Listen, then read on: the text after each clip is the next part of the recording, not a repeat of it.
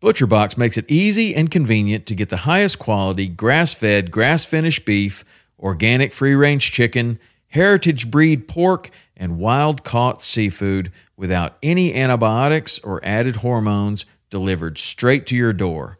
For me, I love their ribeye steak with a smoke and reverse sear, their tender belly bacon, which is some of the best uncured bacon on planet Earth. ButcherBox partners with people, small farmers included, that treat their animals in the best possible way and never give any added antibiotics or hormones.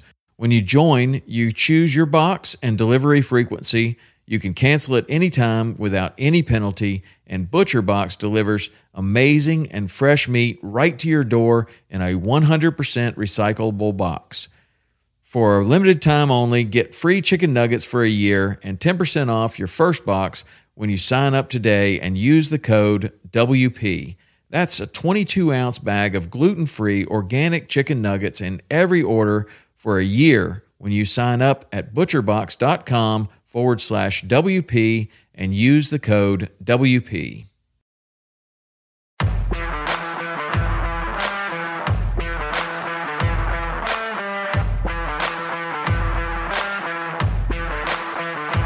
Welcome to Western Contours Podcast, sharing experiences, providing insight, and looking for solutions to become better hunters. We talk gear, on and off season preparation, tips and tactics, conservation, and finding inspiration in the outdoors as sportsmen and women. Thank you for joining us as we share our love for all things Western hunting. Hey guys, I had the honor to sit down with Tate Hale. We get into bow hunting, whitetail, two-legged freaks, his first elk hunt, and being a service to others. I can't even begin to express how inspirational Tate is to me. Enjoy the episode.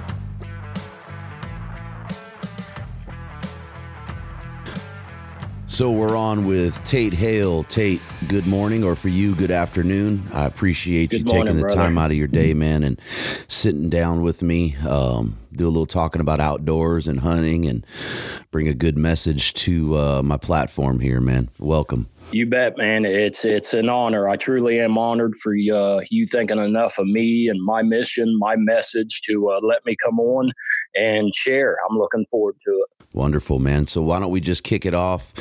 You give us some background, man, on yourself, and we'll get right into your hunting and outdoor life, and it's all you. You bet, man. Basically, Tate Hale. I'm from the southeast part of Ohio. I'm adaptive hunter, athlete, and public speaker. And before my amputation, I got my BA at Ohio University in psychology and child and family life studies. While I was getting my BA, I built houses to put myself through college. And also after I graduated, I ran Midwest Big Cat Care, which was a Bengal tiger sanctuary where I raised three Bengal tigers from cubs to adults. Wow. And yeah, it was an amazing experience. It really was. And then unfortunately, the gentleman I ran the sanctuary for had some personal issues that popped up, and he had to close the sanctuary.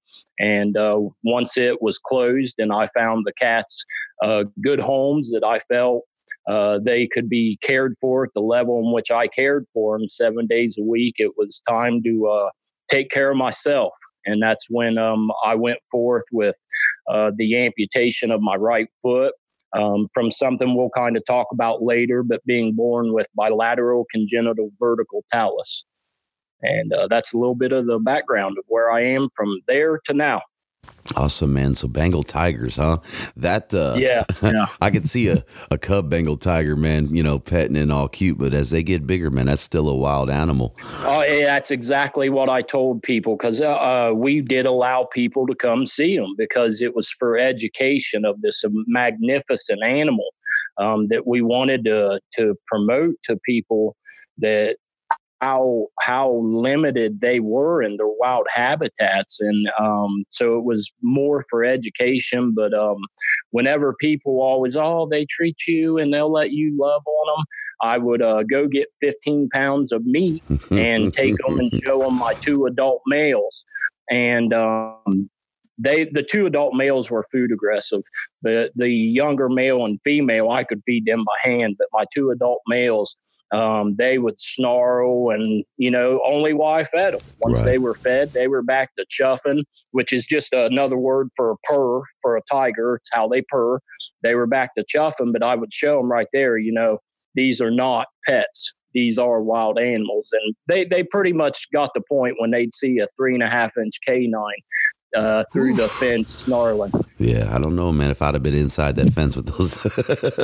No. Once they got close to adulthood, I'd never go in with them because I don't think they would have hurt me. But 400-pound cat, if he decided to lay down on you, you ain't going to get him off. Oh, you're done, yeah. So pound for pound, muscle-wise. Yeah, they got all the affection and attention they needed through the fence. As dumb as this sounds, if I lost a hand, that's a whole lot better than losing my life. Yeah, I don't know if that sounds dumb, but I hear what you're saying there, man.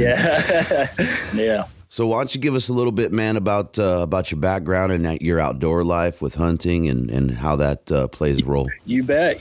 Well, I was raised in it, man. I always tell people the greatest gift my father ever gave me, besides his love, was showing me the outdoor lifestyle. I can remember as early as age 5, Dad taking me with him squirrel hunting. And he did it in such a great way. You know, he might see the squirrel or whatever, and he would take the time. Now you find it, you know, and he would never take the squirrel until I had found it. And he just taught me, you know, about it at 5. And by age 12, I was hunting deer. And by age 14, I had a bow in my hand, and it was just part of my lifestyle. And how most people grow up in this area, it really is in Southeast Ohio, part of the lifestyle, how you grow up. So it's kind of all I've ever known, you know, and it's, like I said, the greatest gift my father ever gave me was teaching me about creation, about the value of life. And life and death through hunting. And it's been, like I said, the greatest gift that my father ever gave me. So with what you just said, right, with those values there are misunderstandings, misconceptions when it comes to hunting, right? Why don't you give us a little bit of that value and how that forged the man you are today? Yeah, well, like I just said, the value of life and death. Even today, I tell people when I take these animals and harvest them or kill them, for lack of a better word, there is a small part of guilt. You know, I am stopping a beating heart. I am not blind to that fact. But the way, as I'm sure a lot of other people out in the Midwest, we are 365 into these animals, food plots, the minerals. Right now, minerals are so important for the deer, putting out minerals to give them proper nutrition. And the humans, we've kind of overtaken this planet and overtaken these animals' habitats. So we have to be the ones that manage the herd numbers, that provide the resources, the food, to get them through these hard winters out here in Ohio. And it really has a 365 lifestyle. And like I said, it teaches you the value of life and death. It teaches me to know where my food comes from, to be self-reliant, that God forbid anything ever happened to where our economy or our country crashes or the world would crash, that we have to go out and truly be self-reliant. I'm 100% confident in my skills to go out and do so. Mm-hmm. So folks would say maybe the opposition, right, if you will, that we should be hands off, right? That nature's going to take care of itself, or the animals will take care of theirself if we leave that alone. We've had our hands in the proverbial pot for so long. Is that an option? I don't believe so. I don't, because I believe we have affected their habitats. You know, a lot of our opposition, I guess, that preaches this are living in homes that were built with wood studs. Where does that wood come from? The habitat. Yes, sir. That these animals have to have, you know, and it's sad that most of them truly are just misinformed and miseducated. And there are some that no matter how much you try to educate, they are dug in and they're not going to not be swayed. And that's sad. That really is. As an example, I had a gentleman just a few weeks ago attack me on one of my Instagram posts. You know, he told me that I kill to feed my ego as an amputee. And wow. I calmly posted to him that, no, I don't kill. I explained that I knew this animal was 6.5 years old. He was pretty well past his breeding. He was pushing younger deer that could breed away from the does. My arrow was a lot more humane death for him, that in another year or two, when he was wore down, being chased down by a pack of coyotes and eaten alive. And that meat sustained me through this whole cold Ohio winter, you know, pure organic meat that I went out, harvested, butchered myself. It is, you're close to your food. You have no misconception that, you know, there is no such thing as a meat tree. You know, you don't, I'm not saying that everyone that goes to supermarkets and uses that piece of plastic and picks up their meat that way is disconnected from their food, but I believe 99% of them are. They're totally disconnected from the process. And I know that deer I harvested this year, he lived a much better life than most of the animals that are living on these factory farms. Right, that are in that piece of plastic. And I think they don't even look at it that way, right? It's a murderous yeah. look, right? Killers, you know. Yeah, and it isn't. I mean, just an example, the deer I harvested this year, his arrow zipped through him. He trotted off. He had no idea what had happened. And in 30 seconds, he expired. It was over. Done deal. You know, it wasn't running for his life until he was out of breath and then eaten alive by coyotes or whatever. Out your way, mountain lions. You know? Yeah. Even if the coyotes or something didn't get them, man, when they get old enough, I mean, that, you know, it's dying of old age. Yeah, dying of old age is not always easy. Yeah, and the old adage, I mean, it speaks true. Life eats life, you know. That's just as simple as it gets. Life eats life. Yes, sir. So give us the 2018, man, season highs and lows. So you're there back east. I have a buddy, Drew, that is from Ohio, and he's a California implant now, we'll call him, and he's still, you know, kind of shocked at as to the terrain differences and what we can hunt with. Right back there, you guys can't use rifles, a lot of slug gun if you're using a long gun there, or bow. So how'd your 2018 season go? It was a trip, man. It was a trip, and the whole highs and lows. When I thought on this, it was crazy because it was all wrapped into about a 4 to 5 day stint. Earlier in November, and we'll get into more about the CVT later, but this condition has affected pretty much from my lower back down. And there are days I'll wake up and have done nothing to my left foot at all, but wake up and it hurts so bad that I can't use it. I can't walk. Or lower back issues. So right around the first week of November, I woke up one day, got my workout in before church, came up to get an orange out of the fridge and just bent down to grab that orange, and my lower back went out. And this is the first time it's done it since my amputation. It's happened before my amputation, but the first time since. And it literally, I was in the living room for 7 days. Like, I could not walk without crutches. I mean, I could barely get from my bedroom to the couch without crutches. And I had my dad go run my game cams for me. And it was Friday morning he stopped by. I believe it was the 16th of November. And two of my hit listers had showed up at one of my favorite spots. And it was getting close to gun season. And I knew if I was to get it done, I had to get it done that weekend. So what I did was I rigged up, you know, those pillows for flying that go around your neck. Right. Well, yeah, I took one of those and duct taped it to another cushion I had to set on. So basically my tailbone wouldn't touch nothing. And that morning, right after he left, the mail showed up, and I had received the my first bow hunting magazine that was just published in Peterson Bow Hunting magazine this past February issue.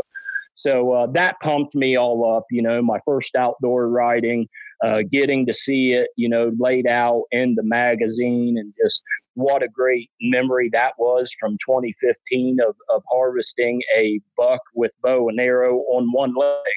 Before I got a prosthetic leg. That was my goal, and that was what that article was about.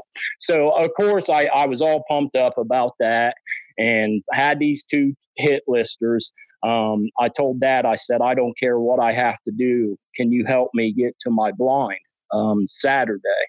And he said, yeah, you know, I'll, which he always has. And got in there, I would say about 2:45. And 3 o'clock, here come a ginormous, probably 4 or 5 year old doe, and right behind her, the big 6.5-year-old that I was able to harvest them. And so that was amazing. But when I got to them, it wasn't the deer I thought I had harvested. I told my dad, I said, Dad, I'm telling you, if you go back to that blind in another day or two, my dad's always been more of a gun hunter. Me personally, I'm just strictly bow. I don't have nothing against gun hunting. It just, to me, there is nothing more primal than watching that arrow fly true and hit its mark, man. Yeah, and it's just, it's the closest thing that I have felt since competing as an athlete, that rush of running out on the gridiron. So I told, and sure enough, he went up Tuesday. I get a call at 3 p.m. and I still can't walk. I'm on crutches. He had harvested my number 2 hit list buck. Nice. And yeah, it was a trip, man. Because I told him, I said, "Well, Dad, you've harvested some great deer, you know, with your muzzleloader." I said that what's it like on ground level, you know, at 20 yards with your crossbow. And he was like, I had no idea that it could get that intense, boy. You know, my dad, I thought my name was Boy until I was like 12. I thought my name was Boy. Yeah. He's like, I had no idea that it could get that intense, boy. I'm hooked. And for me, everything that my whole life, you know, they were dealing with my health issues basically 2 weeks after I was born. They've given so much, and to see that happiness through the gift of the outdoors that Dad gave me, and being able to put him on a great buck for archery season and him be successful, it honestly meant more to me than harvesting my deer that year. So the highs and lows were all right there, because at the beginning of the week, I was so mad. Like, why would my back go out this week? You know, if I believe right, we had a 4-day red moon stretch that week, and I was just so angry, you know, like, I'm so tired of fighting this condition. You know, we've been fighting it for 37 years, man. And then in 4 days, just it all flipped like that. And it's because of the outdoors. So a couple things there, right? I heard a lot, but there's a couple things that really stood out to me. So first off, bringing that full circle, your father started you in the outdoors, and then be able to bring that full circle to get him to realize another avenue of harvesting or killing that animal. Tell me a little bit about that, man. How good that had to just be a wonderful feeling to say, okay, man, I put him out on this deer on my blind. I knew it was going to be there, and that happened, man. Talk about that full circle. It was.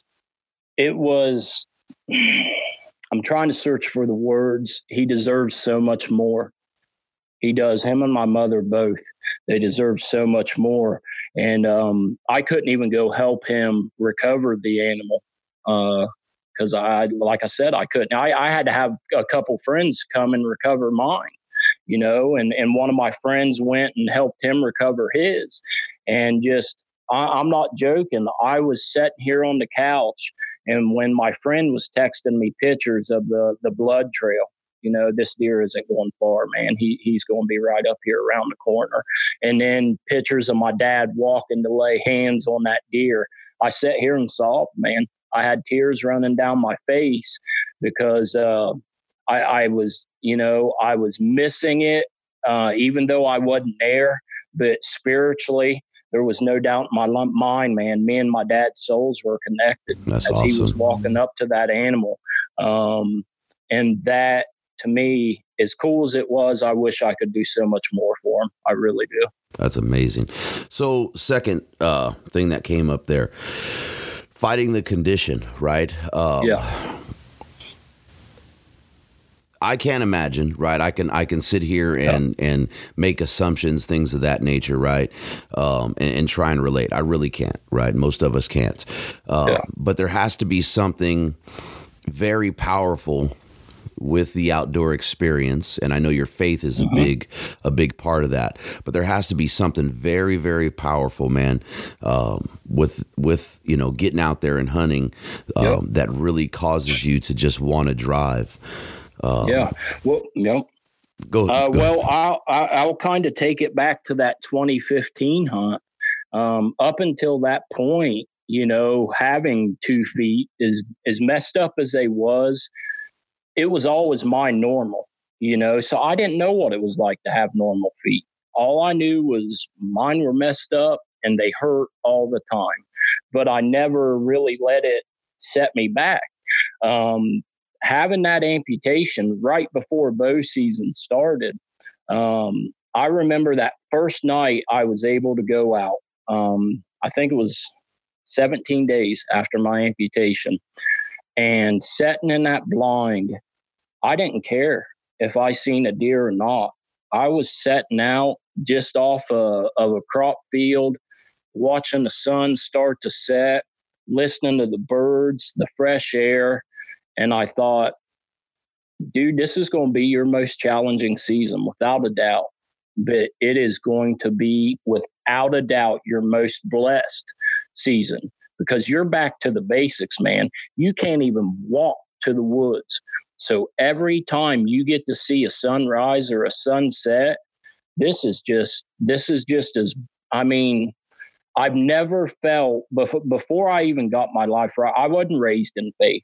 But I can remember being young and feeling connected to something greater than me every time I'd watch that sun come up and hear the turkeys gobbling in spring or in fall, seeing that frost burn off with that morning sun and just watching the critters and their wild environment. It was the closest I've ever felt to something greater than me. And just like I said, that 2015 brought me back to that, you know, the magical creation of this world. And people really have no idea what I think some of the greatest lessons about life are learned when you're in the Creator's creation, man. Amen. I really believe that. You just gave me the chills. Yes, sir.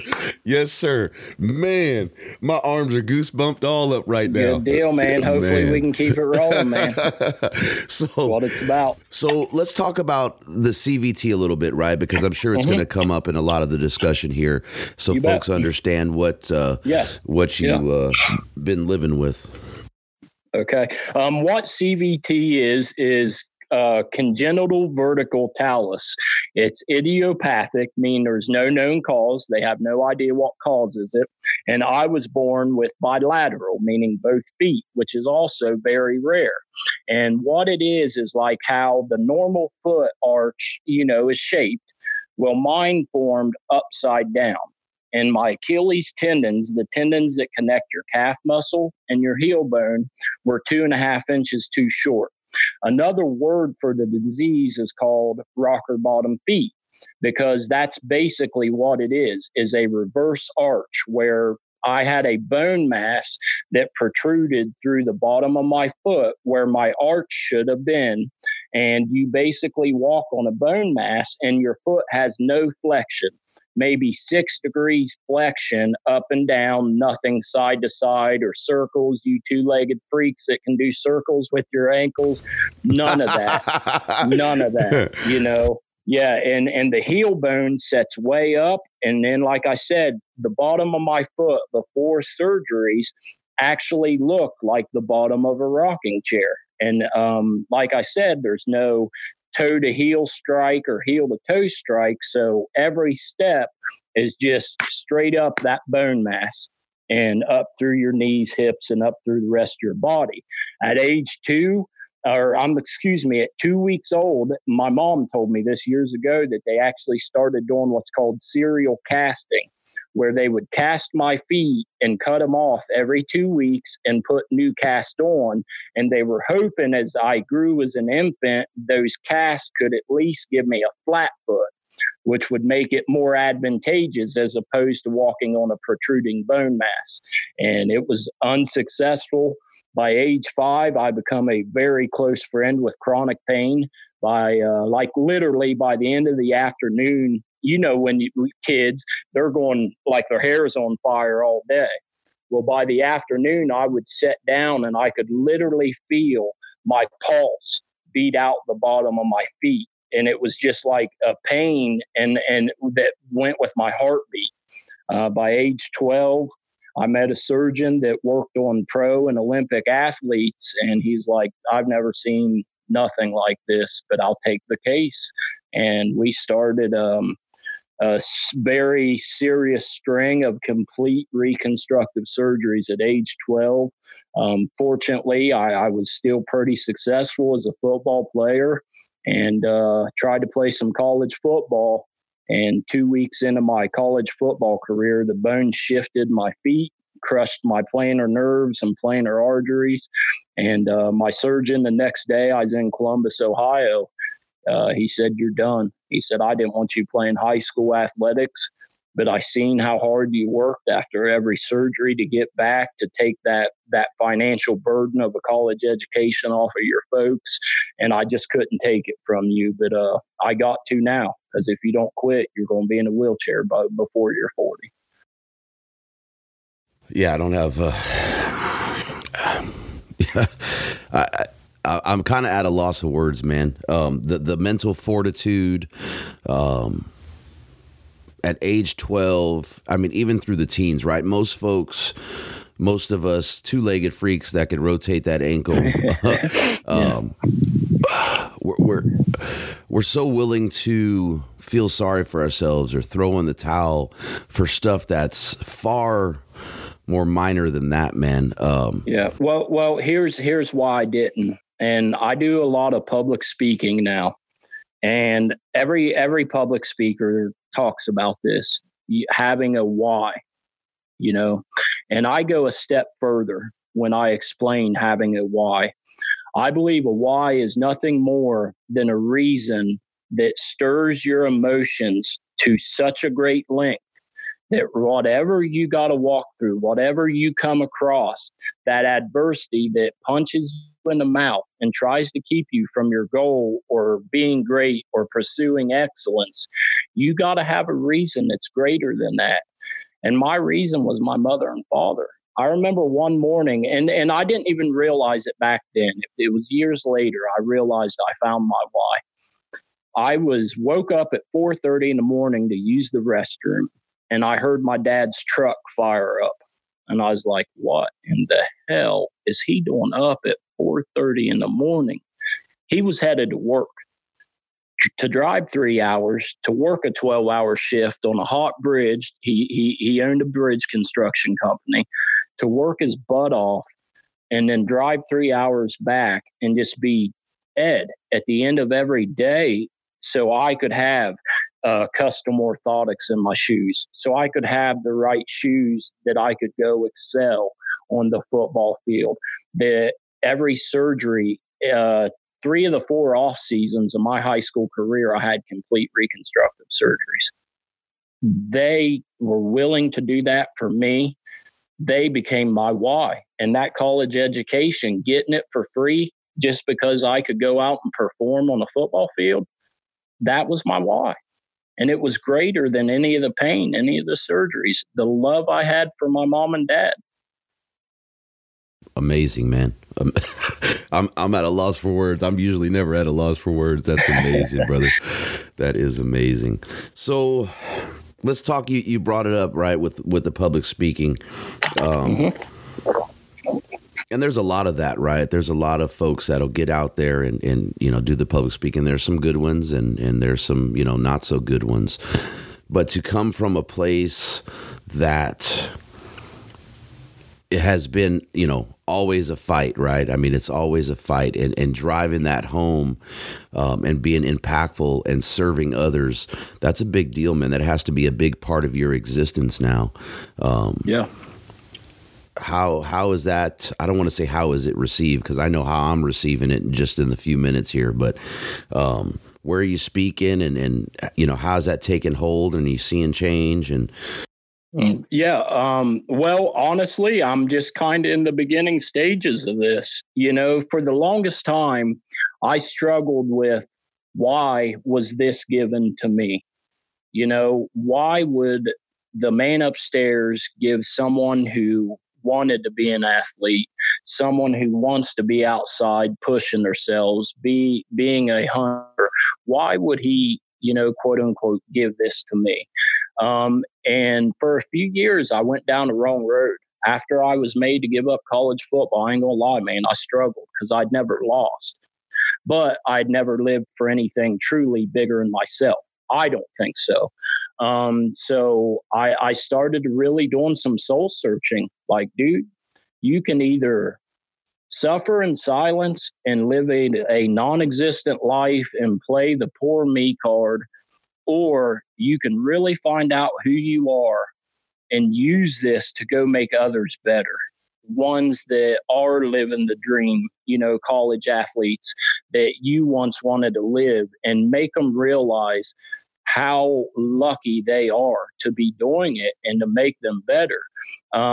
Now it's starting to pick up some steam. I was blessed a couple weeks ago to go down and speak at Richard Childress Racing down in North Carolina to their pit crews, because a lot of them are ex-college football players or ex-college athletes. And that whole experience went awesome. I got a lot of great feedback and a lot of great networking come out of that. While I was down there, I spoke to High Point University lacrosse team and have become friends with the head coach, Coach Torpy. And I do wonder, you know, do they get it? Do they really understand? And also I spoke to Coach Tubby Smith's team, High Point University basketball team. Coach Tubby Smith won a national championship with the University of Kentucky, and he's at High Point now. So that time with him was amazing, and developing leadership and watching him, how he just operates, unbelievable. But I got back from Carolina, and I spoke at a wild game dinner at Bradbury Church of Christ the next day, as soon as I got back. And I got out of that with some great, you know, and I'm not going to really share because it was personal stuff for others. But when you see Vietnam veterans come up to you and cry on your shoulder, yeah, it's worth it to share this, to put yourself out there. And then I got done with that talk and had an email And my best friend is an assistant college basketball coach. He's like, dude, have you seen Coach Torpy's email yet? I was like, no, man, I just got out of a speaking engagement. He's like, well, open it up, call me back. I opened it up, and Coach Torpy, he's an intense dude, so I'm not going to really say what he said in his email. But basically, you savage, thank you for what you shared with my team, because you really impacted my guys, and they put some of the lessons I taught them on a lacrosse game ball with my name, and they're going to send it up to me as a thank you for being there and sharing some of the teaching points I shared with his team. So it's starting to take off, man. It's starting to take off. Man, I tell you, it can only go up from there. I tell you that. Yeah. Just from the, like I said, from the bit I know, man, I mean, just absolutely inspirational. Absolutely. Well, I appreciate that, man. I appreciate that. So let's get into a little hunting, man. That's what I'm talking about. What makes you tick, man? You got the whitetail back there, but what makes you? What about chasing those whitetail makes you tick? It's the closest thing to athletic competition that, other than, like I always say, public speaking and chasing big whitetail. Is the closest thing I've found to getting myself ready for athletic competition. I do my best with my body that I have to train and to get myself in shape. It's like scouting film, setting up game cameras, watching these deer every evening through the summer, and seeing which ones made it, shed hunting. Okay, this guy made it through this winter. He's okay. And locating them and going into their house and beating them in their own environment on their field of play to know that, hey, big boy, I studied you. I studied film. I patterned you, and I came into your house and put an arrow through you, and now you're going to feed me this winter. It's almost replaced that, the mental toughness it takes to consistently, as you know, as a hunter, to consistently harvest mature animals with bow and arrow is a tough deal. Now, doing that on a prosthetic leg and a foot that, is rapidly degenerating daily, my surgeon done told me, it's coming off. It's just a matter of how long you can stand the pain.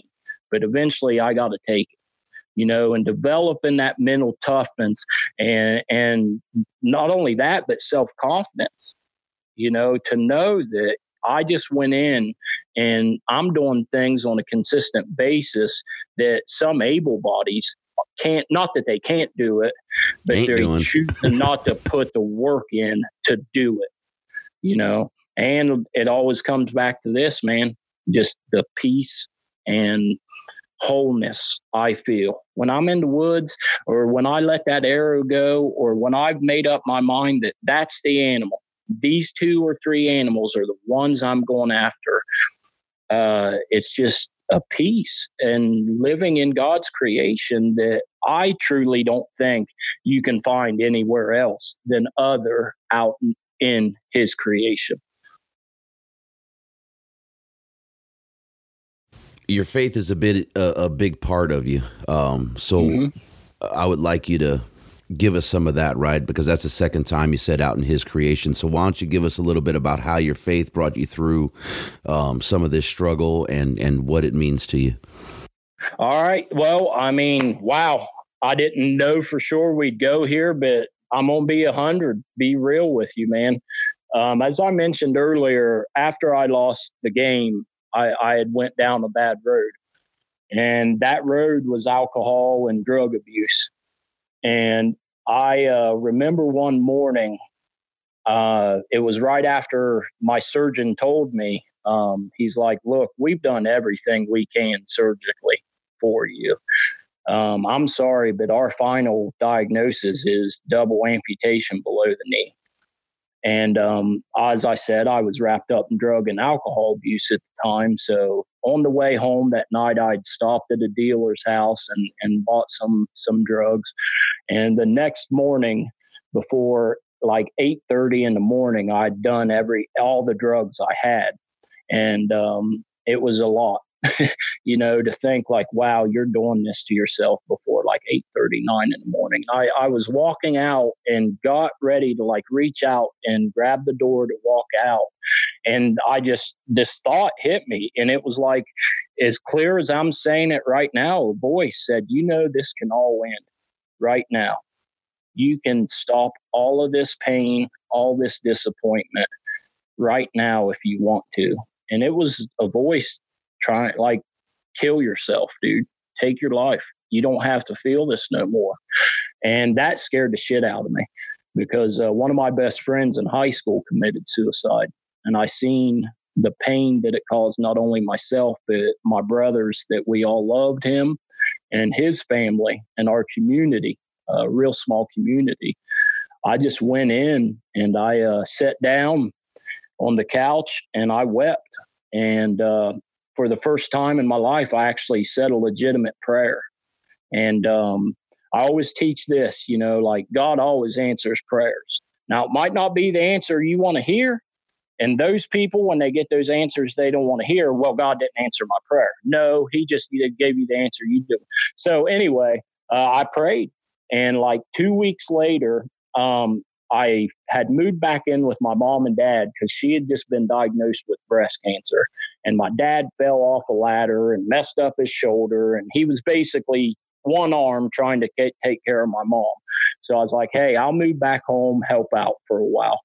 And I was sitting there one morning, and someone knocked on our door. Of course, I sat there crying, being, you know, all wrapped up my situation. So you know how dudes are. I stand up, wipe all away my tears, you know, get it all straightened up. Like, I'm tough, nothing wrong here. And I go answer the door, and this gentleman asked, he's like, hey, I was just driving by your farm, and this looks like an awesome spot to rabbit hunt. Would you mind? And I said, honestly, sir, have at it. I said, if I was still bow hunting, I'd tagged out. I said, I probably wouldn't let you. I'm pretty serious with my bow hunting, but yeah, have at it. And he could tell I'd been crying, you know. And he said, son, is everything okay? And I lost it, dude. I broke down and actually like fell into this dude's arms. Well, come to find out, he was like a pastor at the local church that my grandma and grandpa, who had passed on, but they attended this church for like 40 years. And I shared with him everything. And he was like, well, you know, there is a way that you can receive forgiveness and grace and move on. And he shared Jesus Christ with me. And honestly, dude, if he would have told me to dress up like Richard Simmons and run around screaming, I'm a pony, I'd have tried it, bro. That's how freaking lost I was and needed something. And that was the start of it, dude. The more I learned about that book and about the man that Jesus Christ was, I was just enamored with it, man. Just the peace and the love and everything that comes with it, that I was like, this is, there's no way I could get through what I deal with on a daily basis without something greater than myself living in me. And that was the start of it, man. That's awesome, man. That's awesome. It's hard to even ask any questions or have anything to say. I mean, it's so powerful, right? Oh man, that's yeah. I always tell people, this is my message, his glory, man. Yeah, that's all this is. It is. I mean, tell me that wasn't supposed to happen that way. Exactly. Right? You weren't supposed to find the word that way. That's awesome, man. Yeah. Whew. So, you had posted something, right? And it about working out, right? And I want to say it was the river bottom post, right? And you were working out one day.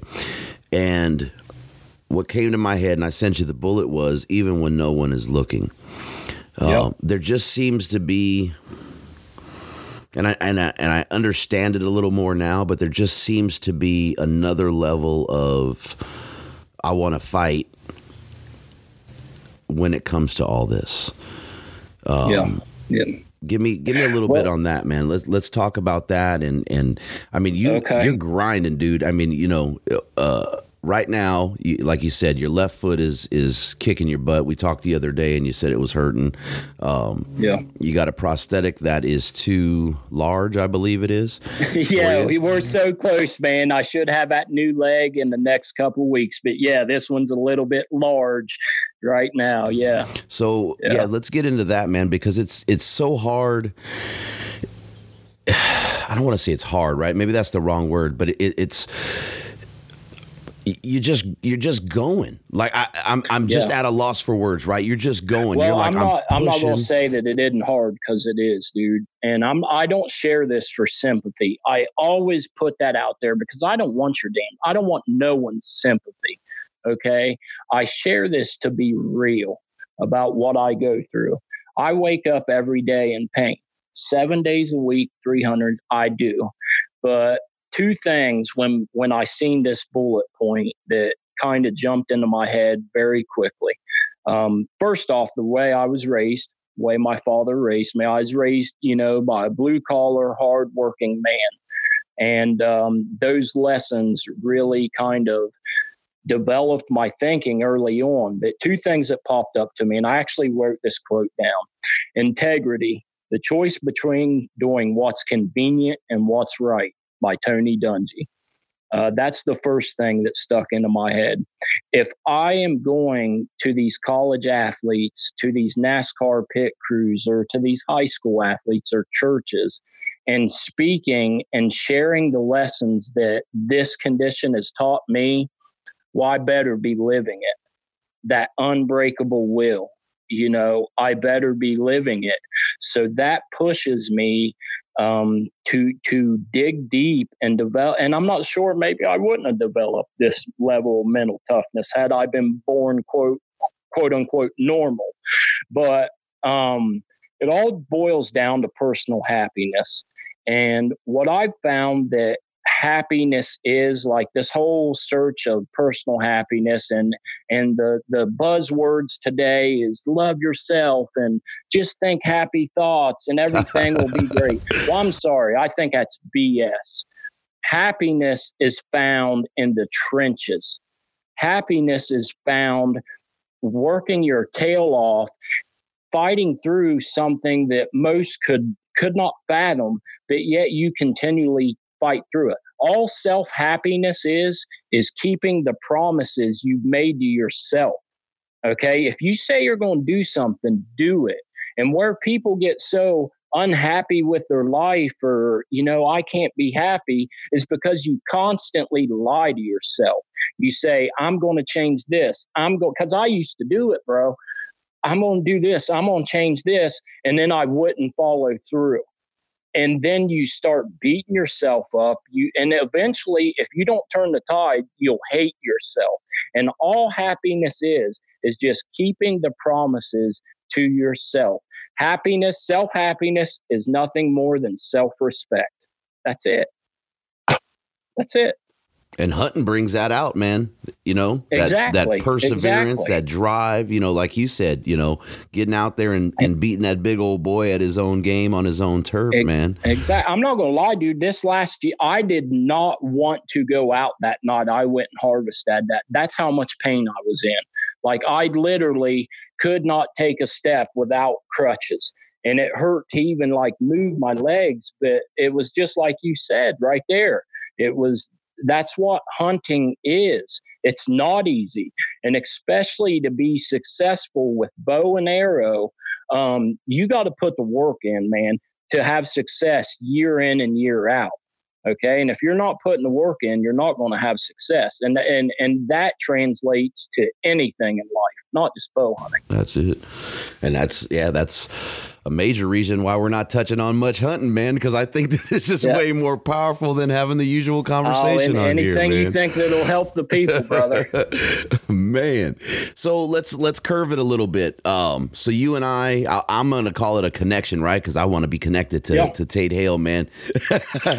So First Form and Titanium Archery Products, man. Yeah. Why don't we get into a little bit about that? I know you have a close relationship, I'll call it close, with Andy Frisella there over at 1P. So why don't you give us a little bit on that First Form experience and what it means to you and the good folks over there. Right on. Well, I always tell people, man, like I don't know Andy, like on a personal level. I don't really consider him a great friend, although, I mean, I don't want that to sound bad because I respect Andy on a major, major level. All we've ever really communicated through was through DM on social media, but his respect and his mindset has really affected me to up my level, up my game. But First Form, what really drew me to First Form, obviously their quality supplements, but was the culture.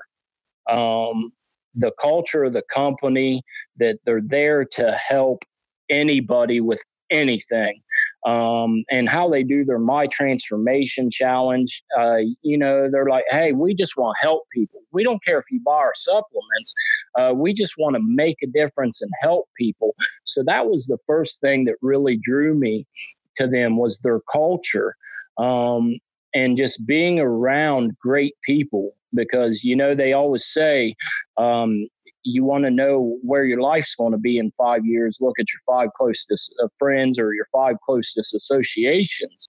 And I can tell you right now, there's a whole lot more than five people associated with First Form that I knew if I could align myself with, or even study them and study their habits, that my life was going to go from here to here.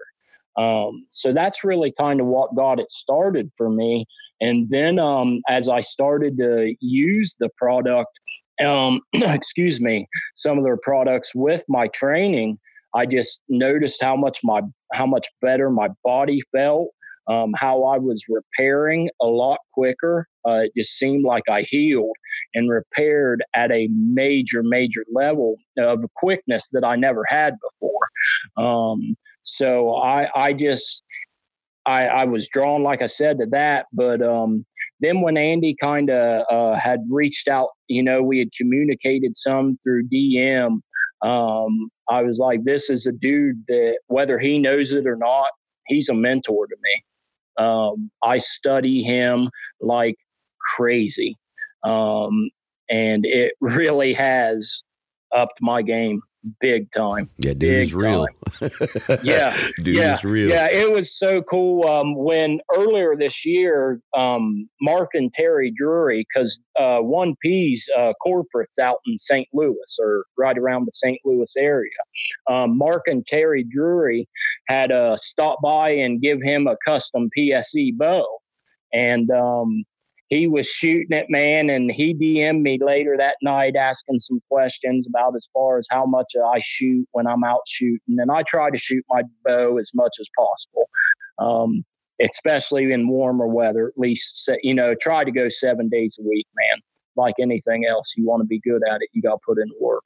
But I was drawn to his realness, and to think that he's had all that success. And I was real with him, man. I shared where I was in life. And someone that has made a pile of money, has had success, and everything he deals with as far as managing all his businesses every day, to still take the time out and support some one-legged country boy out in Ohio with a messed up foot. I was like, that's somebody I can get behind, and that's somebody I can learn from. So that's been, yeah, like I say, I am First Form, man. I'm part of the Legion of Boom for life. No yeah, doubt. Family, no doubt. Man. It's it's something else, right? And I'm horrible, right, as far as postings on social and following through with some of that stuff that we're supposed to do, you know, being part of that. But man, the products are just, they're next level, man. And I've, you know, it's wow. Unreal. Yeah. It really is unreal. And the more I learned about it, I was like, I get it. I get it now, you know, it's everything with their protein, low temperature process. And, you know, it was explained to me like this, and pretty much every protein on the market is cooked with high heat, you know, and it's like you take the chicken breast as the example. Mm-hmm. Okay? I know and this when one. Cooking it at high heat, you know, and say you cook it at a super high heat for 12 hours. Well, you take that chicken breast out off the grill, and it might be as big as a 50-cent piece and charred black, and it looks like crap. It's going to taste like crap, but you can still call it chicken, you know. And when you cook, they use, you know, everything at low temperature process. You know, it's like cooking a chicken breast how it should be cooked. Low temperature, more time, which causes a little more price, but you're getting the real stuff. You know what I mean? It's not all cooked out of it. And I've used supplements my whole life, you know, through college or high school, trying to prepare for college. I have never found anything that tastes as good as it and that has given me the results of it, man. Yeah. And more importantly, and one of the things that stood out to me was service to others, right? I mean, that's a big part of that company. Yeah. Oh, dude, what blew me away was that one story. Some dude called in there and asked him about what spark plugs his truck needed. And they're like, well, we're a supplement company, but we'll help you out anyway. And if I remember right from that podcast, they looked up what kind of spark plugs this dude needed, called his local shop, had them ordered, and was ready for that dude to pick up and be delivered. Crazy, right? You know what I mean? And they're a supplement company, dude. Who does that? Nobody. You know what I mean? And like I said, that and their culture, I was the biggest thing was culture, dude. The culture, yeah, they're legit, dude. And Andy, it all stems from what I believe. You know, I mean, I'm not speaking for the man, but for what I believe, it starts with him, and he has implemented that culture all the way down, and that's why they're unbelievable. Yeah, that's amazing, man. It's a great company. The products are phenomenal, and like I said, for me, man, that service to others is a big big deal, right? Yep. I would say on a whole, and I'm broad stroking, but there's not enough of that, right? No, there isn't. Not enough, especially when you start talking about, you know, business, right, or big business. It's just not enough of it. Most companies do income over impact. I think with them, and like I said, I can't speak for nobody there, but I think their income impact then income. I really do. It and I'll agree 110% with that one, man. 110%. So TAP, man, Titanium Archery Products. For me, go ahead, man. That's a game changer on a bow, man. You ain't a kidding. I use the Element X with the QD, and then I've never replaced a string stop on a bow until I got a recommendation to add that on my Synergy. I shoot a prime. Wow. I mean, you want to talk about taking that bow from being sweet already to next level, dead in the hand. I mean, the TAP products and the energy and time that Sam's putting into that stuff over there is just great, unreal, man. So what was your draw to TAP, and give us your, honestly, I in the beginning, I'm always a fan of the underdog, you know, or the small, you know what I mean? Oh, yeah. And in the beginning, when I found TAP, they were just kind of really getting established into the marketplace. But first off, I kind of did some creeping on Sam, you know, through social media. And I was like, dude, this guy's first class, and he's chasing a dream, and it has something to do with archery. I got to look into this more. And then I started educating myself, reading up on the advantages of titanium, you know, their product with vibration and everything, and how quiet and dead it can make your bow. And Then I applied to be a rep, and Sam graciously let me come aboard and be a rep for TAP. And I remember the first time I put a TAP stabilizer on my Hoyt and I shot it. I was just like, wait a minute. Yep. It was so dead. It was like there was nothing there. It released and it was just dead in your hand. And I still got to get a string stop. So I cannot imagine what that'll do for my double XL, because just my TAP stab, I mean, it's just like you pull through on your release and the arrow's out of your bow and the bow just feels dead. Yeah, it's crazy. You know what I mean? There's no kick, there's no jump. And I'm just using one of the stabilizers without a string stop. So I cannot imagine what that Hoyt Double XL will do when I get a string stop put on it. You know what's funny? What's funny about that is Sam's like, hey, that's not what it's for, right? We don't want to push it on harmonics or, you know, vibration or anything like that. That's not what it's for. And it's like, well, Sam, it's doing it, man. It's taking all this away.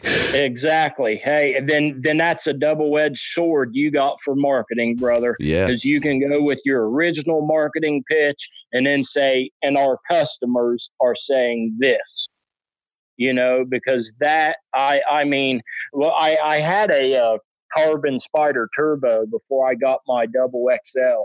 And with them speed bows, man, and them cams, there's a lot of vibration that come through that, man, because that baby was shooting some rockets. And I'm not going to name the other company I had on it. That's fine. But I just couldn't believe it, man. When I put that TAP stab on there, I was like, this thing felt dead in my hand. I mean, just unbelievable. And I'm just a big fan of what Sam's doing, man. I think he is 100% legit. In it for the right reasons to just make a great product and give people the love of archery and what it does. You know, I just great company, great dude. And I'm honored to be a small part of it. Me as well.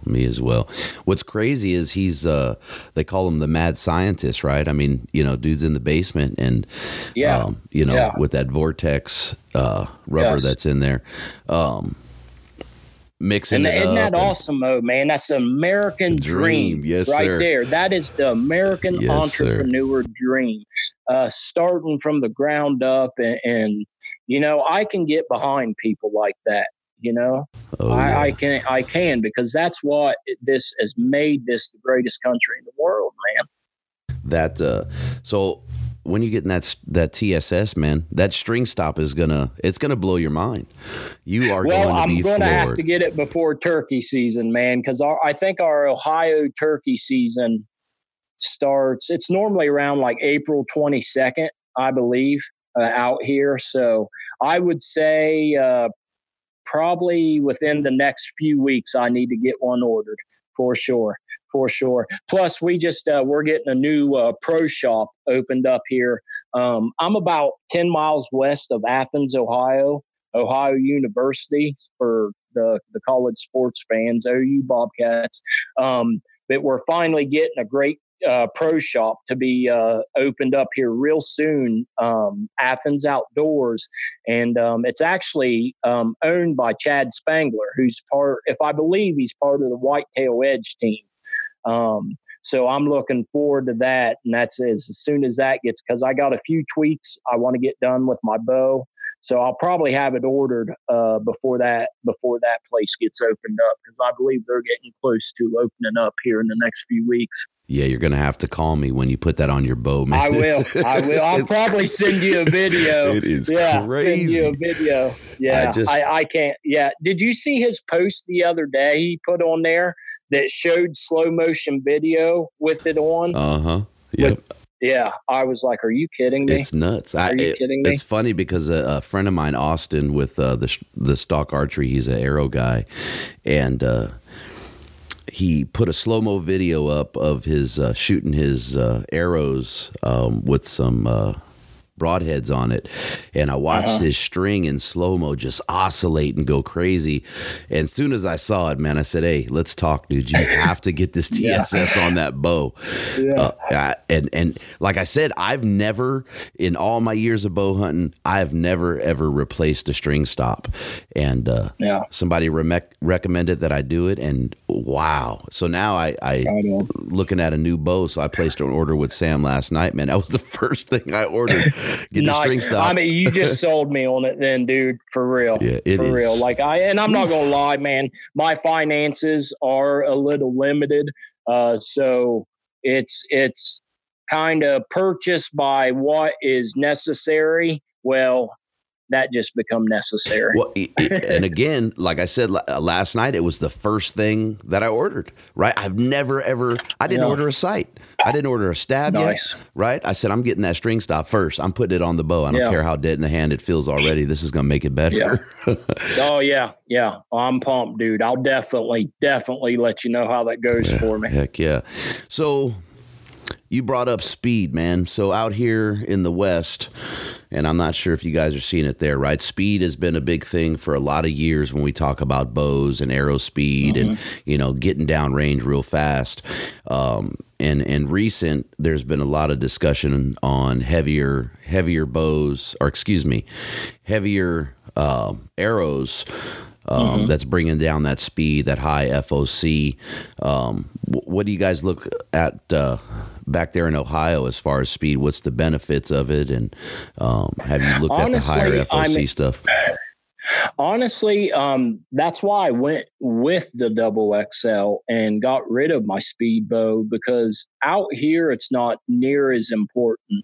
And for me personally, accuracy is always number one. You know, I'll take accuracy over speed.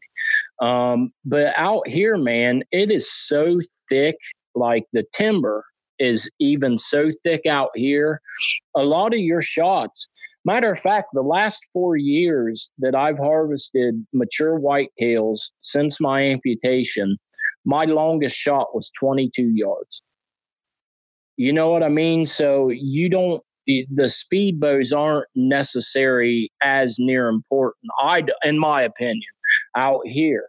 Now out west where you might be, you know, if you're proficient enough to make the 60, 80 yard shot, I could see where it could come in maybe a little more, but I'm not educated enough to speak on that. I can speak for out here. Most of your shots, like a 40 yard shot, you know, and where I come from, that's a good shot, because like I said, it's just so thick here, man. Like we just have some nasty thickets, dude, some nasty thickets. So I've kind of more of the accuracy over speed personally for the Midwest whitetails. Right. And it makes sense, right? Yeah. I mean, it makes perfect sense. Yeah. I mean, for 40 yards between, you know, call it, you know, 270 feet per second and, you know, 300. And there's really a minute difference there.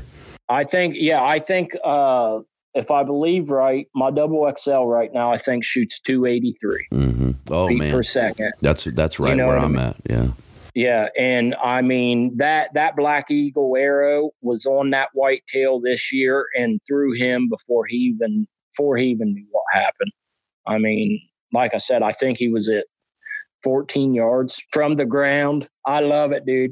That's another thing. Like since my amputation that first year, because I set that goal. I was like, I'm going to go kill mature deer with bow and arrow before I get a prosthetic leg. Well, I knew I wasn't going to be in a tree stand doing it. So I ground blinds and brushed them in good. And that first hunt, man, I'd actually had to set up a doe decoy because that farm, the buck to doe ratio was just way too off. Like a buck decoy, the mature bucks didn't want nothing to do with it. And my theory was, why go fight when there's 12 other doe and estrus over the hill? You know what I mean? They just wasn't fighters. And that first night I set up a doe decoy, man, he come in, I watched him from like 200 yards walking, just every step, stopped him 2 yards behind my doe decoy, 22 yards, it was over. And I was like, yeah, this from the ground is intense, and I like it. Yeah. So you have a hunt coming up, man, and that's one of the triggers to this podcast, and I'm excited as all get up for you on that, man.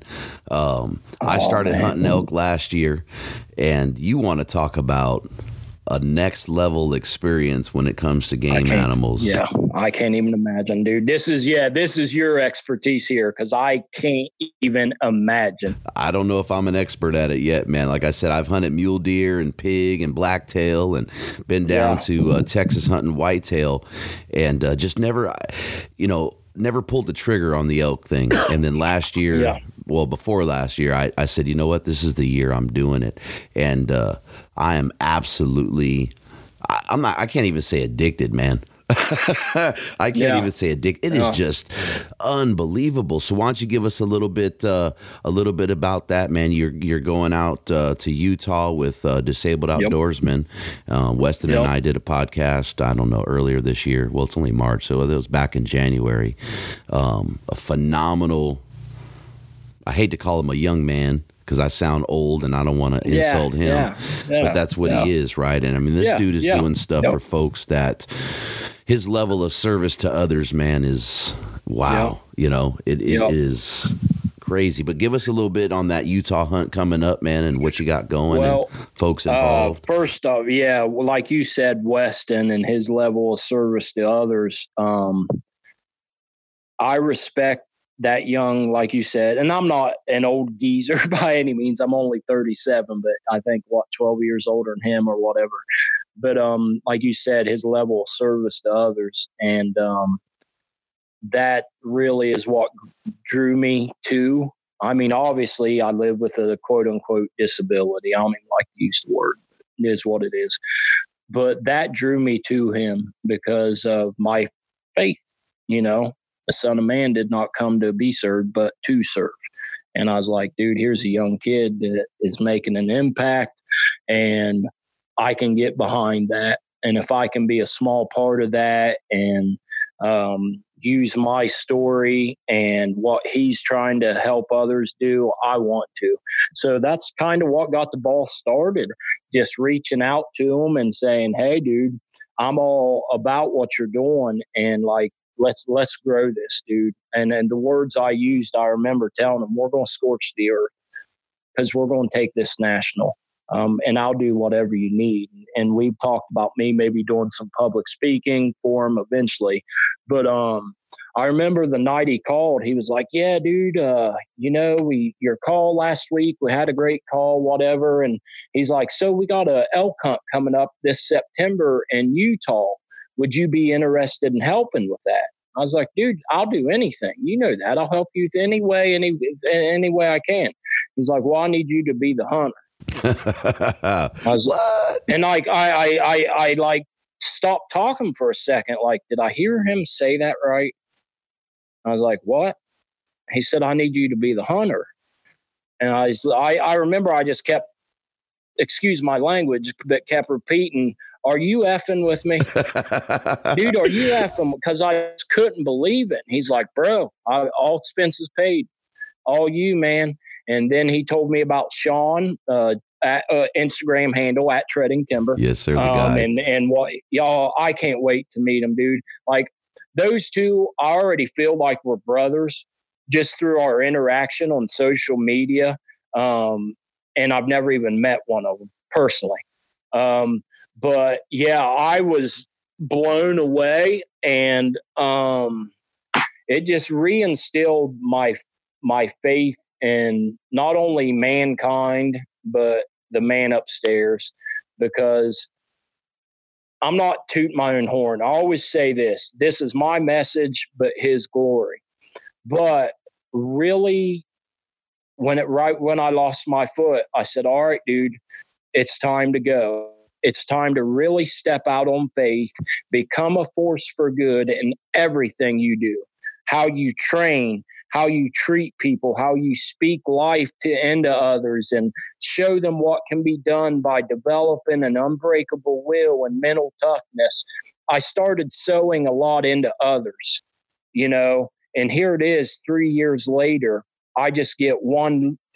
Even if this was all the harvest, I'm blessed by the best, but there's so much more coming. But this, an elk hunt in Utah, all expenses paid. I've told them guys, I said, brothers, I'm telling you right now, that first morning standing on that Utah mountain in the creation, watching the sun come up, hearing that first bugle, seeing that bull chase or push his cows around. If I do not harvest an animal, that right there, just experiencing it with you guys, the trip's made. The trip is made. You know, well, bro, if I put an elk down, you're going to see a 6'1", 270-pound man cry. I done told him. I'd like to, y'all better not laugh. But you're going to see this dude drop some tears, man. I don't, you know, what, like, why me? Like, why would I deserve such an unbelievable blessing, man? You know? I'd imagine, man, when you're standing there that first morning, you might see a grown man cry anyway. No, seeing that I can't, like I said, man, I've been fortunate to travel, but I've never been west. I've been East Coast, down into South Texas, out in Port Aransas, through the Midwest, up into Canada, Southwest Florida on the Gulf, but I've never seen the Rockies and been out past the Rockies. And it's been a dream of mine since, you know, being young and watching, you know, what was that movie, man? A River Runs Through It.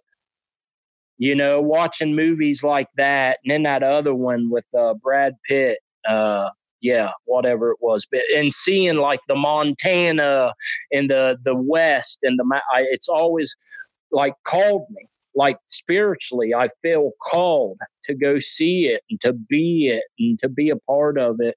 And because of amazing people like Weston and Sean and even Sydney, I truly am. I always tell them, you guys, I'm blessed by the best, and you guys are the best.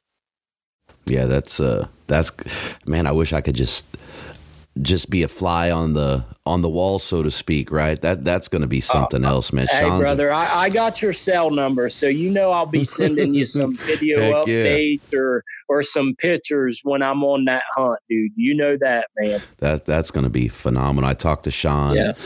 So I was trying to get everybody, you know, on this episode, man, so we could just really show the magnitude and the impact that Weston, not just Weston, but you're having and Sydney's having and guys like Sean, you know, taking a stance. I mean, this is a gentleman that's how he makes his living, right? Yeah. And the offer, giving up that time. Yes, sir. Yeah. The offer that he gave Weston to be a part of that, and you know, and watching Sydney, you know, his impact that, and again, I'm going right back to it, right? Because it's very important to me.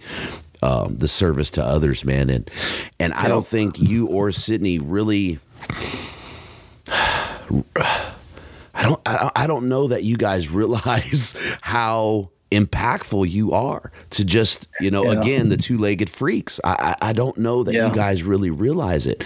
I'm sorry, go ahead. No, go ahead, man. I was going to say I was at the Utah show and saw Sydney, and I went straight schoolgirl, man. I'm not gonna even bullshit you. I went schoolgirl. I could barely Sydney Smith, you know, and I stood there and I was just like, you know, it's just so inspiring, man. I could hardly get three words out that I probably look like a damn fool trying to talk to him, right? Because it's so inspirational, and I'm so awestruck, and and the service to others, man. I don't know. I just don't think you guys realize, man, how much of an impact you're truly having by sharing your story and just getting everything out there for all of us, man. It's just, for me, I greatly appreciate it, and I'm not blowing smoke up your ass or Sydney's ass. No, it's a big deal, dude. A big deal. I greatly appreciate that, because, like I said, when we were talking about Coach Torpy earlier in the High Point lacrosse team, like, and everywhere I speak, you know, you wonder, did they get it? Did just one person get it? you know, and obviously now I've spoke enough and had enough feedback. I'm getting it like, okay, man, I'm moving some people. Cool. But it's nothing that I'm doing. These are simply the gifts and the message that was put inside of me. And I'm just sharing it. But it always comes back to this. Like I said, this is normal for me. This is my normal. I don't know what it's like to have been born with. I don't know what it's like to not experience physical pain. Like, I don't know that. So this is my normal.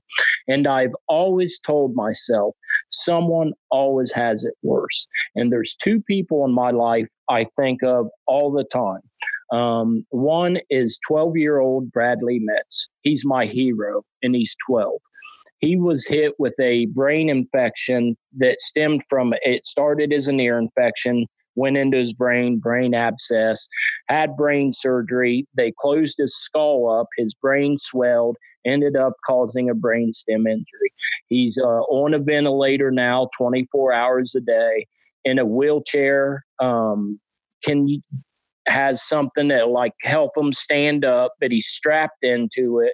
12 years old, and he's going through this, and he's still fighting. He still wants to learn again one day to talk. Right now, he uses a gaze pad that like tracks the movement of his pupil and kind of text for him. I don't know if you've been through much my Instagram, but him and his dad are the two I've been taking on bow hunts the last couple seasons. Because I've been through some hell, but what that kid's going through and continues not to give up and continue to fight, he's a hero. Another one, I was blessed enough. My best friend was married in Nashville a few years back. And he said, dude, I got someone in my wedding, because I was just getting ready like 4 months pre-amputation. And he said, I got a guy in my wedding party, Tate. I got to get you two together.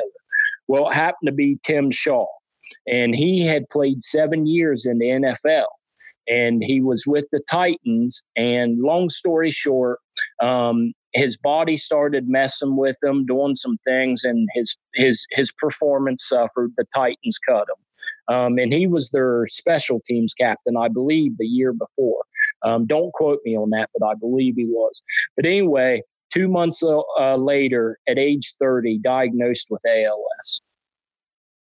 Age 30, went from being a pro football player to having it, you know, what we would say, having it all, living the life. And with the way my college football career ended and how I went off course for a few years after I lost the game, and then meeting Tim, and him being diagnosed with ALS and seeing what that disease has done to him 3.5, 4 years ago when I met him to now, and seeing how he's kept his faith in the man upstairs and his joy. He's one of the funniest people you ever meet. He's always telling just, I'm like, where would I get off, dude? Not beasting through anything that I'm asked to walk through. Those dudes would give, I think, now I may be wrong, but they would give anything to say, hey, give me a prosthetic leg and give me a CVT left foot that's rapidly degenerating, and you can have what I'll have.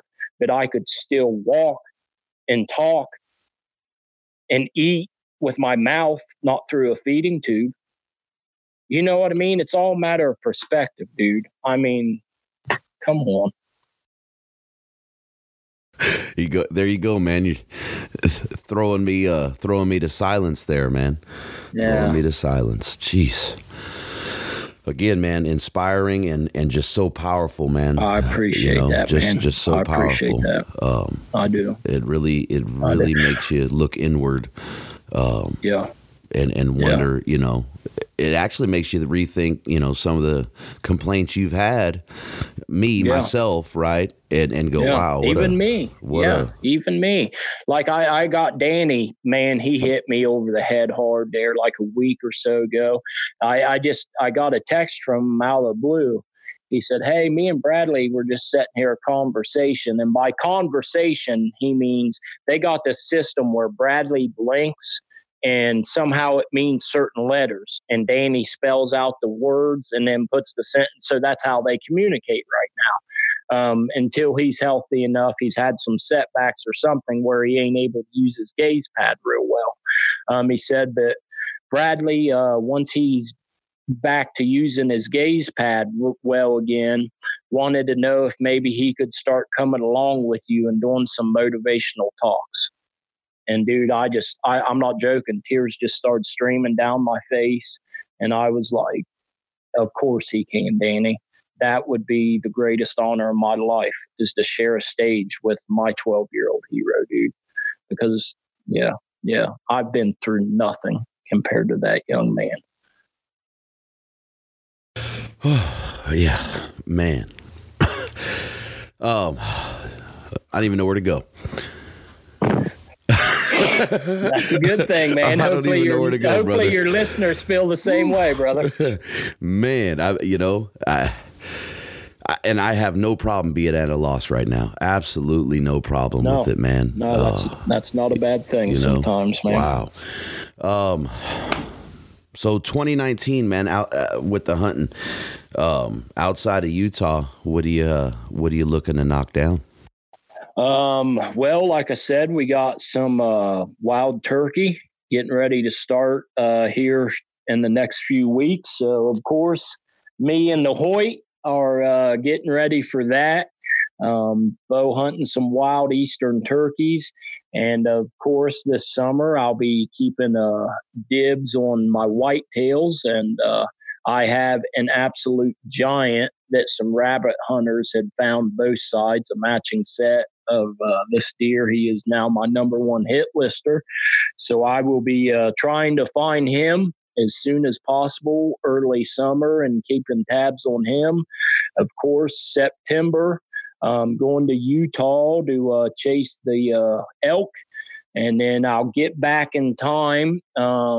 And of course, I'll be bow hunting Ohio whitetail, but most importantly, we're going to be doing the adaptive hunt again with Bradley and his dad this year. It's already set up, a done deal. We've talked about it after last season. So that will be my second, most favorite hunt to look forward to, other than being selfish there a little bit with the trip to Utah. And other than that, man, I need to, honestly, if I call myself out here a little bit, is start getting into predator control a little bit better. Coyotes have they decimate Ohio, man.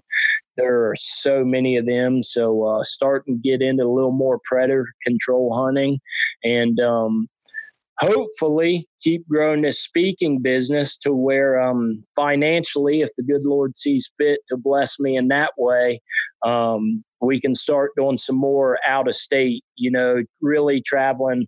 I'm always so jealous of these dudes that I follow on IG, like late October, we're in Kansas, second week of October, we're in Iowa. Then they're in Indiana, Kentucky, or in Kentucky when you can hunt velvet whitetails.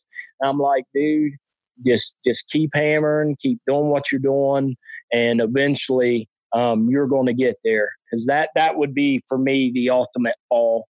Start in Kentucky with velvet whitetail, kind of do a loop through the Midwest, back to Ohio by that second, third week of whitetail season of November, and be back in Ohio and chase giant whitetails, man. I'm afraid, though, what's going to happen is if I do get out there and I'm lucky enough to harvest a elk that I was thinking the same thing. That big Midwest whitetails might just take a back seat to big elk and even mule deer. I'd love to go out and do an archery mule deer elk hunt, archery. That would be unreal. Yeah, unreal. But let's go get this first bull under my belt before I start tackling too much. Yeah, that elk thing is gonna take over, man. I guarantee you it's gonna take over. It is, dude. I that's why I was telling my buddy the other day. I was like, because he'd never really had a good experience turkey hunting. And I was like, well, dude, you know how thick our woods are with these big stretches of timber. I was like, you know, you get a big palm within 60 yards facing you and gobbles at you. I was like, dude, it sounds like it has a loudspeaker, you know? And once he gets to like 50, 40 yards, I've actually had it to where you can kind of feel the wind come around your body off their gobble, you know?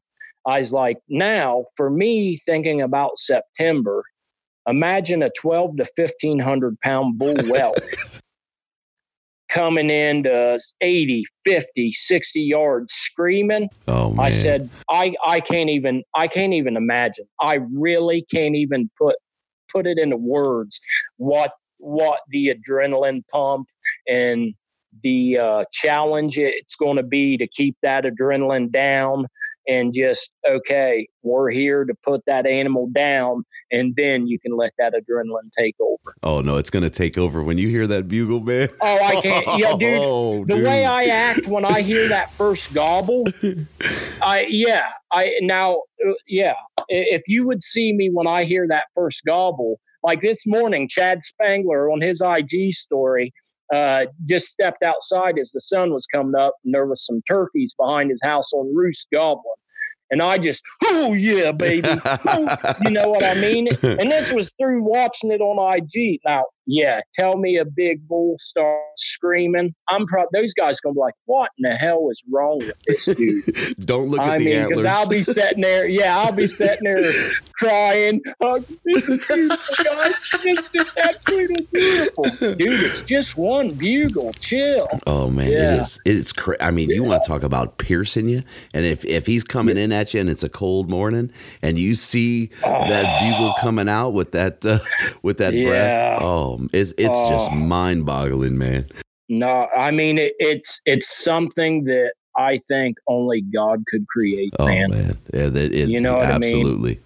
And I've never even seen it other than, you know, TV or watching, you know, Cam and Joe on their UA hunts and all the other guys I look up to and love following on their journeys, man. I there's no words because I've never experienced it personally. Yeah, I can only imagine. Yeah. Don't look at the antlers. Hey, my daddy taught me that real young. You focus on where you're putting that arrow or that bullet. Yes. Don't even look at the headgear. Because that's the only reason I was able to let an arrow fly, man, because he came in on us, and we're assuming that he was about 700 yards plus or minus away, right, just based on the sound. And he come in, and thank the Lord I didn't see the antlers, dude, because he was about 70 yards away when I seen that breath screaming out of him, and that sound pierced my soul. Oh, man. After everything, I was like, I never saw the antlers. I could just see, you know, he's lip balling at me, and I'm going, oh, my goodness, man. Have you started messing with calls? And like you said, thank God you didn't see the horns.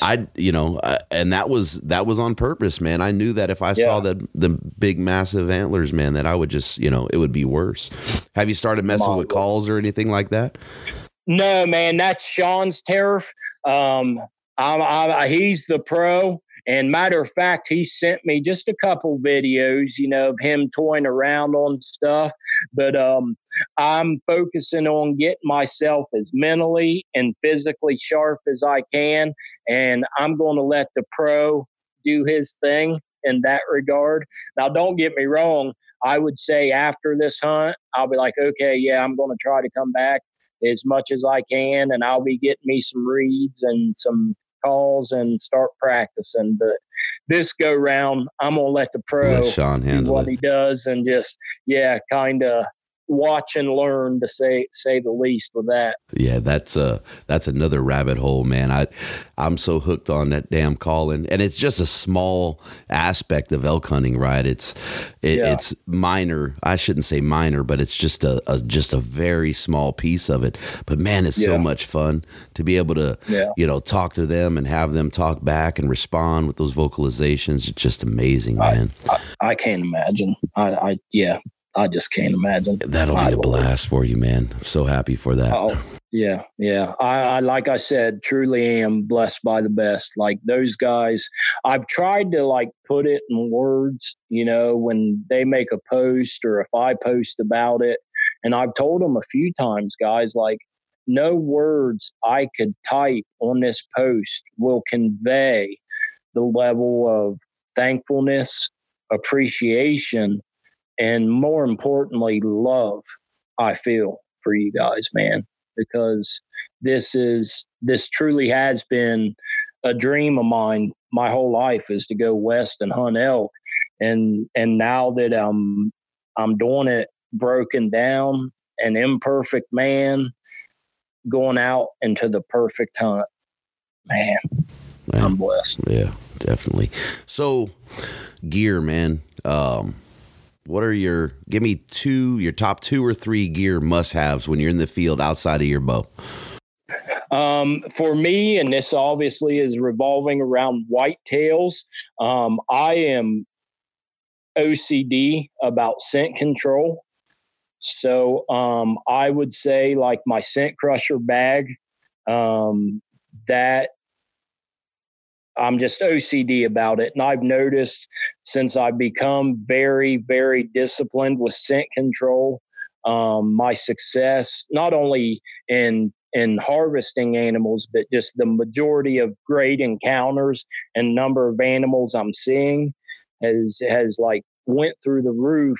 And the other one, and I'm not sponsored by them, but Evercalm by Conquest Sense, I will not go on a bow hunt without it.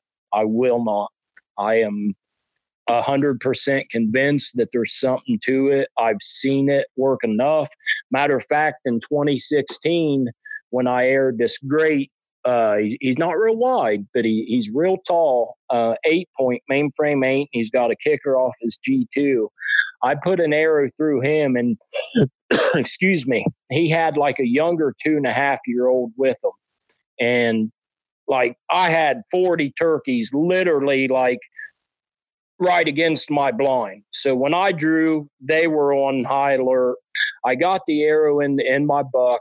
And that second, or that 2-year-old, he knew something was there. Like, wait a minute, there's something in that blind. He picked it up, man, because it was just how it worked out. I had to kind of lean over, so I knew one of my elbows rubbed the blind. He knew I was there. He walked over and got like 3 foot away where I'd rubbed some Evercalm on this pine, like a good bit of it every time I come in. I'd rub it on that pine and I'd shave some off and just throw it out the windows of my blind. And he had his tail up and looking right at that, you know, toward my blind. And he got downwind of that Evercalm. And you could just see his whole demeanor change. His tail just slowly dropped, flickered a couple times. He started, you know, going back to eating. And he just, you just seen his posture kind of go down, like, okay, everything's okay. I'm safe. Like there was something he smelled that gave him a sense of security. And dude, he just went right back to feeding in the food plot and quit looking at the blind. It was just like his whole demeanor changed. And I've seen it happen. I've had deer bed against, I have a metal blind that me and my dad built before my amputation. It's actually in the Peterson bow hunting article. If anyone reads, that's the blind I'm talking about. I've had deer come up and bed against the metal of that blind where I've thrown Evercalm out the windows. Like literally betting against the blind where I could have reached out and smacked it on the ass. So what, I mean, you got to educate us Western guys, man, what's Evercalm? It's basically, from what I understand that they developed it. It's more like a calming scent. It has the scent of the bedding areas where deer, because when they're in their beds and in their bedding areas, obviously they're relaxed, they're calm. And that's like their home, right? Where they feel confident, where they feel relaxed. And it supposedly mimics those smells that they get from real bedding areas. And it's a calming scent, basically, is all it is, from my knowledge. And like I said, I'm not sponsored by Evercalm or Conquest or nothing, but I will not go to the woods without it having scent crushed my clothes and my field wipes, scent control field wipes. Yeah, because a lot of what you see is like at least for me, I don't use scent a lot. I do believe in scent control. I use the wind to play me more, play the wind a bit more. But we look at estrus urine, things of that nature. It's not really something that I've ever had in my arsenal. Oh, and then that's the same thing here. Like this isn't like saying you use this, quit playing the wind. Like everything ultimately revolves around wind and the direction of the wind. I don't want people to think that I'm saying, hey, just start controlling your scent and you can hunt whatever wind you want, because I don't believe that's true. There's still, if the wind's not right for that set, I ain't going. I'm not doing it. Yeah, you can only fool them so much, man. Exactly. And those big, mature 5, 6, 7 year olds, you blow them out once, they'll go find somewhere else to live. They did, like Daddy always said, they didn't get that big by being stupid. Mm-hmm. So you're hunting. You're hunting primarily private, or is that public, or how's that work there? I've been very fortunate to be blessed with a lot of private farms around here, between my dad's and then just a lot of friends, having success in athletics. I kind of met a lot of people in this area and have just always been very respectful of the hunting privileges, because I know how hard it is to find private land to hunt. So I just treat their property better than I would anything of my own, and, respect the landowners, their land. And I've been very, very fortunate to have quite a bit of private property that I have kind of either access to, or this is yours, like you're the only one we'll give access to. That's awesome. Yeah, because you blow one of them big boys out of there, man, and they jump on some land that you don't have access to and get comfortable there. You're pretty much done. Yeah. You just better hope the rut a doe brings them by. Exactly. Because they're just like, I'm sure, the elk, man. When that rut comes, they just lose their minds, and it's all about love. And I always tell people this, can you blame them? If I only had, like, obviously, I'm not married, and right now I'm single, whatever, but who cares? If you only had 2 or 3 weeks to do your humping, you'd probably be out of your mind too, bro. Your eyes would roll back, man. You lose all sense. Yeah, we lose all sense anyway. You kidding me? Us, we can hump 365. These whitetail, they only get like 2 weeks, dude. So would you be running out in front of traffic chasing a woman? Uh-huh. Bet your ass you would if you only had 2 weeks to get your humping in, right? That's it, man. It drives us crazy, and we have that 365. Yeah. Oh, see, man. My one-legged self out in the middle of the road doing some lip curling. Yeah. Man. So what's on the horizon, man? Give us the horizon. Give us that final message, man. That final impactful message. I guess for me, I'm really trying to push with doing some public speaking. And here is why. Two, I guess, things I'll kind of leave with is developing others, or helping them develop an unbreakable will.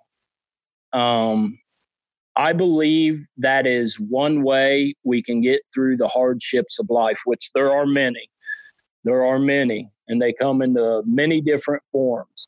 And the way I believe that we develop that unbreakable will is through physical and mental synergy. Okay?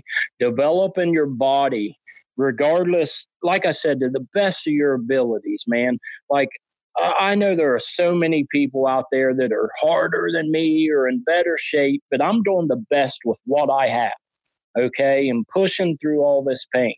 Now, developing the mental part of it, that when my body hurts and my legs are telling me, do not do it today, take the day off, don't get that workout in or whatever, I can go to my mental strength that I've built up through podcasts such as Andy's podcast, Ryan Mickler's podcast, Order of Man, things like that, books I'm reading, Tim Grover, his book, Relentless, another book I'm reading right now, Why the Best Are Their Best, developing your mental that when physically you have nothing left, you can shut down kind of physically and let your mind take over and just keep taking one more step, take one more step, take one more step. And when mentally you're taxed and you just can't find that mental edge, that you've hardened yourself physically enough through physical exertion or, like me, all these surgeries and then choosing to let the doctor amputate my foot. Physically, I've proven to myself that there is nothing out there that can hurt me. I've come through it already. I'm strong enough to do it physically. Physical and mental synergy to develop that unbreakable will and truly become a force for good and excellence in everything you do. The second thing I would share, and I will not and never take credit for this, but it is something I've shared everywhere I've spoke, from Richard Childress Racing to the college athletic teams, high schools, churches, whatever. And this concept right here on this shirt, this logo stands for Arete. That is a concept I've learned through Andy Frisella and Ed Milet. And it simply means excellence. Excellence in everything you do. It started in the Greek mythology. And back then, I believe it was with the god Ares. He possessed the most warlike valor. He was the best warrior, so he possessed the most arete. Well, as the Romans did, they conquered everything and took everything from everyone, and they made it better. Well, they took this concept of arete, and not only would you be a superior physical specimen, but we're going to expand arete into the way we think, that we are superior thinkers, that we can think and be physically superior to our competition and develop excellence. And now today, Andy and Ed, through their business venture, the Arete Syndicate, they have taken arete to simply mean excellence, like in everything, your physical body, your mental, how you think, all the way to how you communicate and influence other people. You do it with a spirit of excellence. And I'm telling you, if I can take that concept with living in pain 7 days a week, 365, and take it and apply it to my life, and it is changing my life, people. It's changing my mind. It's changing me physically. I promise you, able bodies that have nothing wrong with you other than just some bad mental patterns, if you truly commit to that concept and become a force for good in everything you do, you will live a life beyond your wildest imaginations, your wildest dreams, and you will become a force for good, not only for yourself, but everyone around you. And that's how we are going to change this country and then go change this world. Beautiful. Amen. Amen. There's those goosebumps back, man. God damn. Good deal, man. Man. Good deal, brother. Woo. I'm going to skip conservation, bro. I want to end right there on that note, man. Good deal, man. I appreciate your time. Man, I was honored. Yeah. Honored. Me as well, man. Honored. And I just want to say, like, that I'm not the whole Arte, please, people. It's nothing. It's not me. It is because I've simply latched on to people who are in life where I want to be. That's all that is, man. Those guys get 150% of the credit for that, because they've not only changed my life, but they're changing a bunch of lives, man. And it's just latching on to people who are in life where you want to be and learning from them.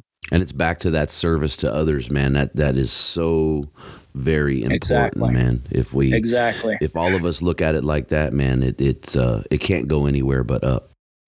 Exactly. That's why I always tell myself, if the Son of Man can come here to serve others and not be served, then I think I can do it. Yes, sir. Whew. Again, I appreciate you, man. I appreciate Brother, you. I wish you the best of luck with all of it. Yeah, thank you so much. It truly was an honor to come on and share. And I look forward to hopefully meeting you face-to-face one day and in person and shaking your hand, and just thank you for the opportunity to get on here and share. And hopefully, just if it's just one person that we can help that says, okay, I get it. Mm-hmm. I get it. And goes out and changes their life for the better.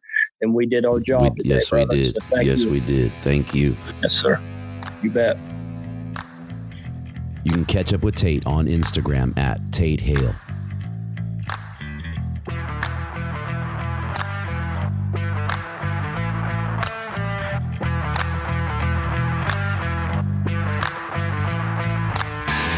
Thank you for listening. Follow and tag us on Instagram at Western Contours. Jump on iTunes, Google Play, and Podbean. Subscribe, leave us a comment, and don't forget to hit that 5-star rating. We appreciate the support, and until next time, lay 'em down.